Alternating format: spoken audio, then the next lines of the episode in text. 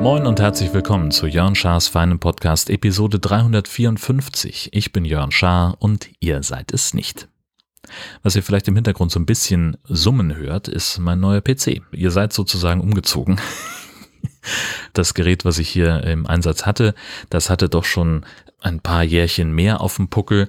Äh, das war ein ausrangiertes Gerät, das mir zur Verfügung gestellt worden ist. Einfach, ja, läuft ja noch, willst du das nicht haben, kannst du da nicht was mit anfangen. Ich sag mal, mit Windows 10 war der schon ganz gut ausgelastet. Für das, was ich damit gemacht habe, hat's noch ganz gut funktioniert, war aber dann halt auch schon an der Obergrenze. Ne? Also ich habe das mehrfach erzählt. Ähm, also hier äh, Tropico spielen äh, hat nicht so ganz gut funktioniert mit dem Gerät. Ähm, City Skylines wollte darauf gar nicht starten und noch ein paar andere Sachen auch nicht.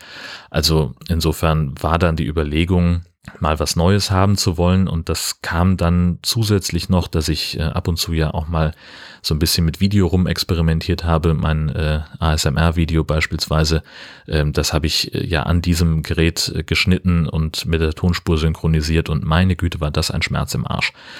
Holla, die Waldfee. Ähm, hat das lange gedauert. Und ich weiß halt, dass das schneller gehen kann, wenn der äh, Computer genug äh, Rechenpower hat und vielleicht auch nicht nur einen Onboard-Grafikchip, sondern eine richtige Grafikkarte. Und das war also einer der Auslöser dafür, äh, für diese Überlegung, äh, dass ich was Neues haben will. Ähm, und dann kam hinzu, dass durch die Landtagswahl in Schleswig-Holstein jetzt dann auch ein bisschen mehr Honorar äh, auf meinem Konto eingegangen ist. Und da sagt dann der Steuerberater auch gerne mal Bescheid, dass ja eine kleine Investition nicht ganz äh, doof wäre, um sich jetzt einfach mal äh, schon mal äh, darauf einzustellen, sozusagen, dass da das Finanzamt gerne was von abhaben wollen würde. Und dann kann man das ja ein wenig mildern. Also habe ich mir dieses Gerät bestellt, das kam jetzt diese Woche an und ich hatte mir den Samstag im Wesentlichen dafür genommen, äh, um hier die Umbauarbeiten zu starten. Viel ist das ja nicht, äh, den alten PC aus dem aus der Halterung am Schreibtisch raus, äh, dann noch äh, den die Monitore aufbauen. Ich habe mir auch gleich einen zweiten Monitor dazu geholt, äh, dann, weil ich gedacht habe, äh, ein senkrechter Monitor ist für Manuskriptarbeit total hilfreich stellt sich raus, also die ersten Tests waren sehr, sehr gut. Äh, ich hätte vielleicht jetzt nicht nochmal einen 27 Zoll Monitor nehmen sollen. Da hätten auch, weiß ich nicht, 20 gereicht oder so denn ich muss doch äh, an die obere Bildschirmkante doch ein wenig den Kopf in den Nacken legen. Aber wenn das mein einziges Problem ist, was ich damit habe, dann äh, wollen wir ganz ehrlich sein, habe ich kein Problem. Also das war äh, dann auch einigermaßen überschaubar. Was bei solchen Sachen natürlich immer nervt, ist diese Kabel zu verlegen. Ähm, an diesen Schwenkarmen der Monitore sind so Art Kabelschächte dran und das ist einfach scheißfummelig habe ich überhaupt keinen Bock drauf und ich bin froh, dass das jetzt einigermaßen läuft. Was dann natürlich dazu führte, ähm, dass ich am Ende alles fertig hatte und ganz zufrieden war mit dem, was ich da gebaut habe. Und dann hat der rechte Monitor kein Signal bekommen. Es war einfach ein schwarzen Bildschirm. Da war nichts zu sehen. Also habe ich gedacht, okay, dann habe ich den vielleicht in den falschen Displayport eingesteckt, keine Ahnung, habe es nochmal umgefummelt, hat auch nichts gebracht. Ähm, der Computer hat auch nur ein Display erkannt. Da dachte ich so, okay, es kann eigentlich nicht am Computer liegen, der ist nagelneu, der Bildschirm ist nagelneu, was ist hier los? Hab dann quatschhalber mal äh, ein anderes Kabel ausprobiert und stellt sich raus, das funktioniert. Jetzt muss ich also am Montag nochmal in den Laden, um den ganzen, äh, um zumindest dieses Kabel zurückzugeben. Jetzt habe ich halt eins, was nicht ganz so schick verlegt ist, ähm, sieht man aber auch nicht.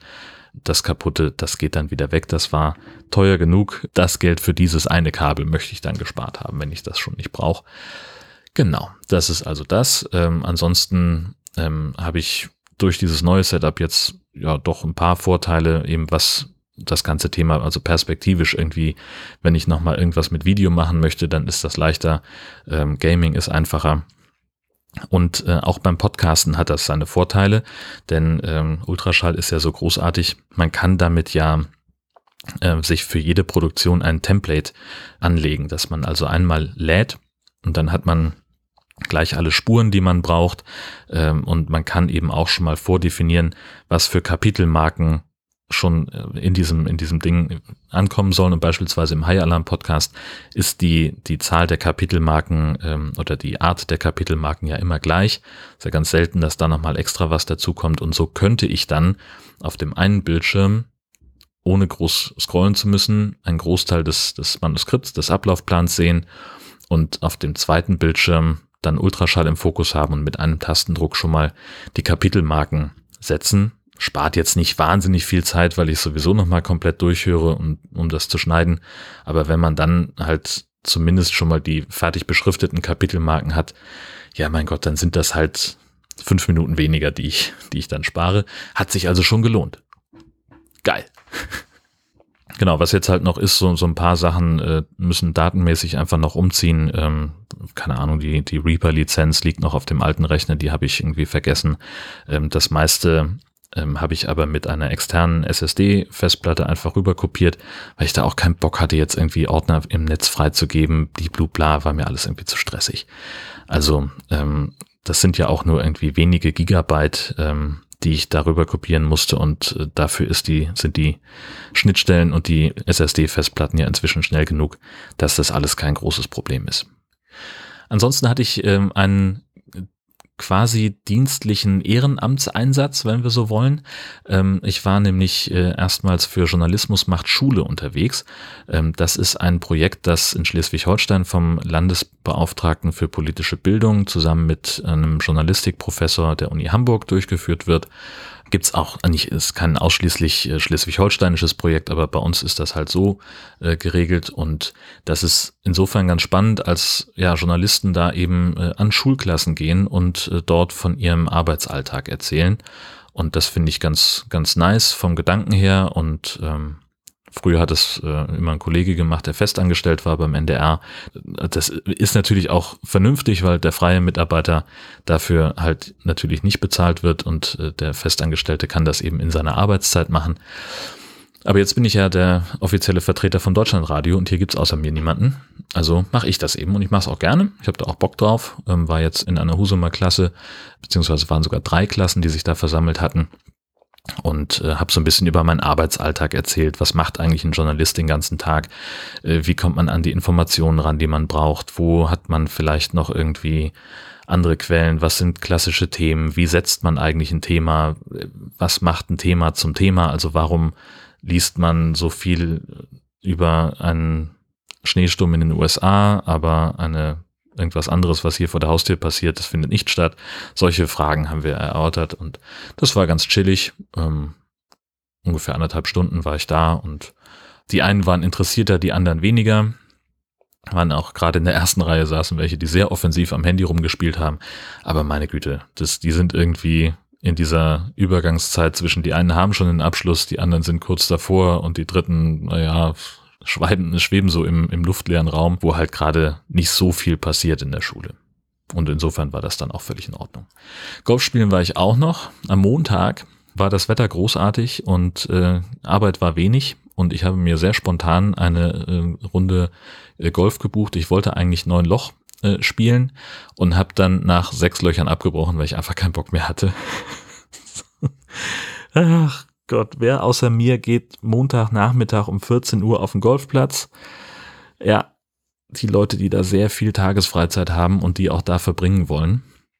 Das heißt, die gehen da im Zweifelsfall nicht hin, um Golf zu spielen, sondern einfach, um auch mal ein gutes Gespräch zu führen. Ne? Und weil sie das eben seit 40 Jahren machen. So. Also die Gruppe, die vor mir abgespielt hat, bestand aus zwei Leuten und äh, die hatten dann irgendwie eine, eine Golfkarre dabei, also so, so ein Elektrowagen, mit dem sie unterwegs waren. Das spart eigentlich Zeit. Das spart aber nur dann Zeit, wenn man nicht in kurzen Distanzen fahren muss. Also als ich zehn Minuten später, als die abgeschlagen habe, waren die an dem Punkt auf dem Golfplatz, wo ich an einem guten Tag meinen ersten Schlag lande.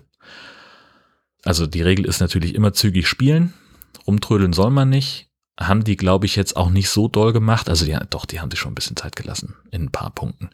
Ähm, aber dann kann man halt sagen, man lässt den, den, den schnelleren Flight hinter sich durchspielen.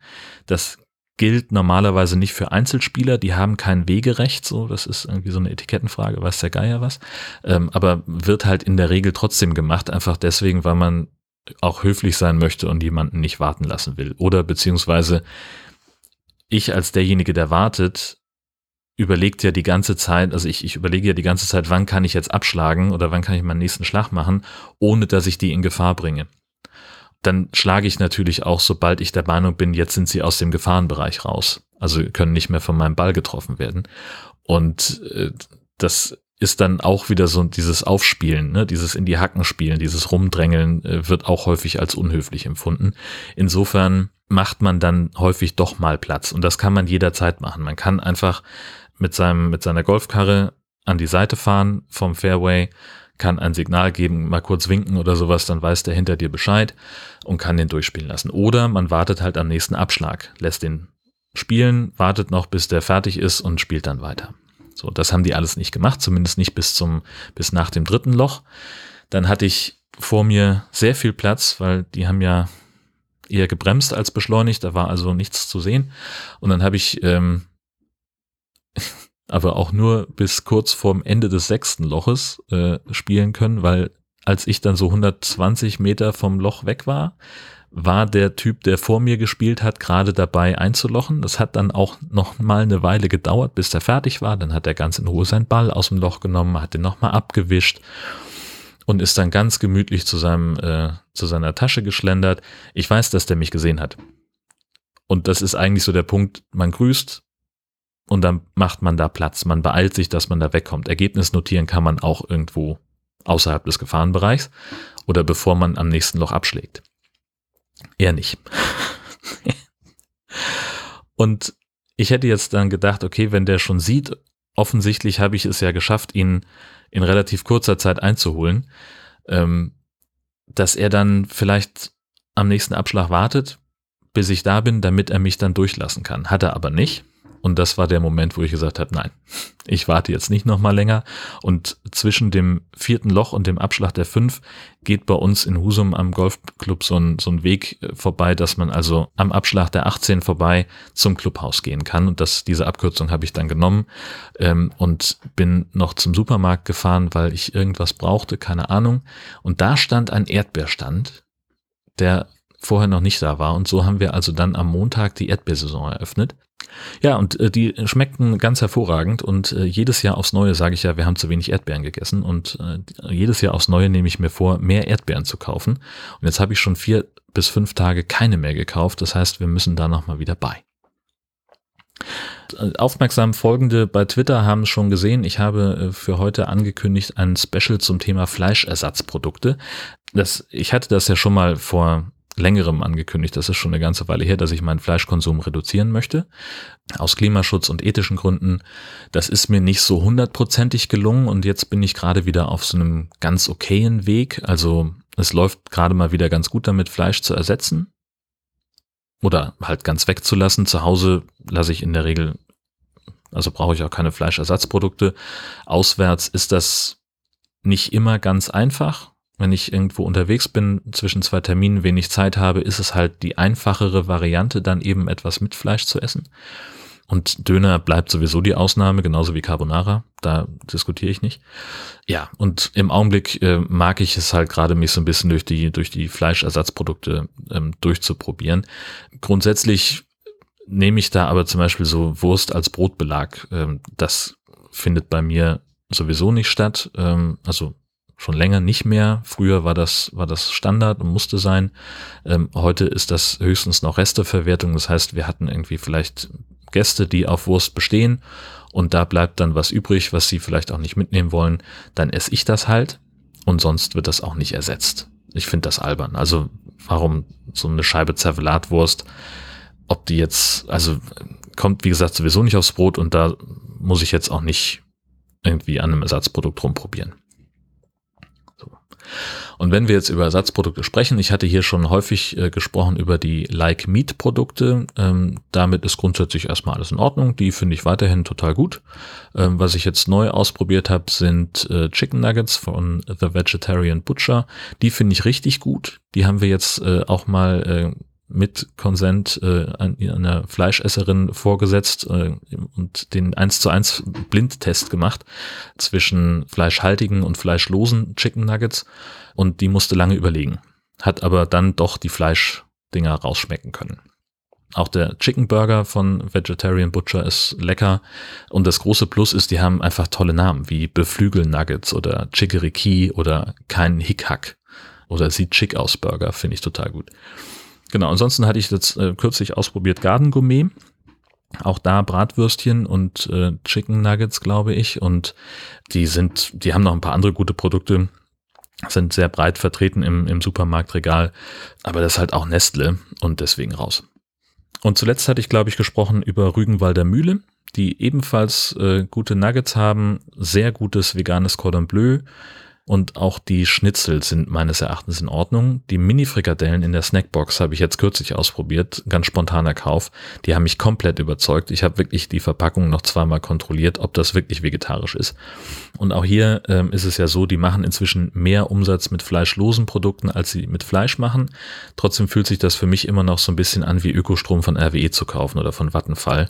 Denn damit finanziert man ja auch den ganzen konventionellen Kram quer. Ja, hm, hm, hm, hm, hm. Ähm, ja, und ganz neu im Test, gerade gestern äh, ausprobiert, The Green Mountain und deren Hähnchenfilets. Die sind optisch in der Packung beeindruckend nah dran am Original, wenn sie aus der Pfanne auf dem Teller liegen, äh, auch im Schnitt. Also man schneidet das an und denkt sich, Alter, das kann nicht wahr sein, dass das kein Fleisch sein soll. Im Mund fühlt sich das dann aber dann doch wieder ganz anders an, nämlich so ein bisschen nach Bratwurst oder diese Geflügelrolle im Blätterteig von der Tanke. Also das ist alles super, ist alles gut gewürzt, aber das Mundgefühl hat mich an der Stelle nicht so wirklich abgeholt. Optisch toll, geschmacklich in Ordnung, aber fühlt sich im Mund nicht nach Hähnchen an. Und das scheint so ein bisschen das Fazit zu sein. Es erscheint mir zumindest so, dass es leichter ist, klassisches Billo-Fleisch zu ersetzen, also Nuggets, fertige Schnitzel, oder fertig gekauftes Cordon Bleu, Bratwurst, ne, sowas. Aber alles, was bisher irgendwie ein Filet simulieren sollte, wie das von Green Mountain oder neulich hier hatte ich ja Juicy Marbles auch äh, sehr ausführlich besprochen im Podcast, dieses super teure Rindfleischimitat. Auch die Sachen schmecken, aber die kommen halt dann in Details wieder nicht so nah ans Original ran, wie sie gerne wären. Das heißt nicht, dass ich das nicht nochmal essen wollen würde, aber halt das ist dann halt ein eigenständiges Gericht und nicht ein Ersatz für irgendwas. Das ist, glaube ich, so ein Fazit, was man ziehen kann. Ist gerade, wie gesagt, so ein bisschen ein Hobby geworden, diese Fleischersatzprodukte zu testen. Äh, da werde ich dranbleiben. Mal gucken, was da noch kommt. Ja, dann ist jetzt äh, heute 22. Mai, seit zwei Tagen der neue High-Alarm draußen. Wir haben uns Shark Attack Teil 3 angeguckt. Ein Film von ungefähr, was ich, der ist produziert in 2000, zwei Jahre später auch in Deutschland rausgekommen. Mir fehlen da immer noch die Worte. der ist so scheiße. Aber halt auf eine unterhaltsame Art scheiße. Also wirklich äh, ganz beschissene Effekte, die Handlung ist furchtbar. Schauspielerisch, ach, reden wir nicht drüber. Äh, also guckt euch das an oder hört euch zumindest die, die Podcast-Episode an. Wir haben im High Alarm Podcast in den Show Notes auch ein Video von ein paar Highlight-Szenen, die irgendjemand bei YouTube reingestellt hat. Das ist wirklich eine, eine absolute Empfehlung, dieses Ding. Und wenn ich schon beim Empfehlen bin, möchte ich auch über Podcast sprechen. Bauerfeind und Kuttner ist jetzt neu in meiner Playlist. Das ist ähm, ja Katrin Bauerfeind und äh, Sarah Kuttner unterhalten sich über Belanglosigkeiten. Ähm, und das ist erfrischend, das ist witzig, äh, das macht Spaß. Ich höre da sehr, sehr gerne zu. Die sind einfach toll zusammen. Aber man muss eben auch sagen, so erfrischend dieser Podcast ist, so beliebig ist er am Ende natürlich auch, denn es sind mal wieder zwei Promis, die sich über Belanglosigkeiten unterhalten. Ich finde es schön, wie das durch Sarah Kuttner immer wieder aufgebrochen wird, die ständig betont, wie ungern sie berühmt ist. Das finde ich total angenehm. Sie bezeichnet sich ja selbst auch als Minimalperformer und möchte halt einfach so rumliegen, wenn es geht. Aber am Ende ist es halt trotzdem eine kommerziell produzierte Einheitssoße wie so vieles andere. Ähm, das ändert aber nichts, dass ich den beiden lieber zuhöre als vielen anderen Promi-Laber-Formaten, denn endlich sind es mal zwei Frauen, die sich unterhaltsam über Belanglosigkeiten unterhalten. So ein bisschen wie Baywatch Berlin, Podcast UFO oder gemischtes Hack in weiblich. Wer Podcast in dieser Machart mag, äh, dem lege ich das sehr ans Herz, da mal reinzuhören. In den Shownotes habe ich ergänzend auch noch eine Pressemitteilung zum Start des Podcasts. Verlinkt und eine, wie ich finde, sehr passende Diskussion im Sendegate. Da geht es nämlich darum, ob genau solche Formate dazu beitragen, dass Podcasts äh, immer beliebiger werden und dass ähm, mit Herzblut produzierte Indie-Formate, also sprich äh, Privat-Podcasts, äh, dass die immer unsichtbarer werden. Abgesehen davon bin ich der Meinung, dass die Aktivitäten von Hans-Georg Maaßen und Horst Seehofer in einem unabhängigen Untersuchungsausschuss untersucht werden müssten. Bis das passiert oder bis hier eine neue Folge von Jörn Schaas für einen Podcast erscheint, wünsche ich euch eine fantastische Zeit. Tschüssi. Alle Kinder, alle Leute wissen, wer da spricht. Ja, das ist Jörn Schaar. Und wir sind es nicht.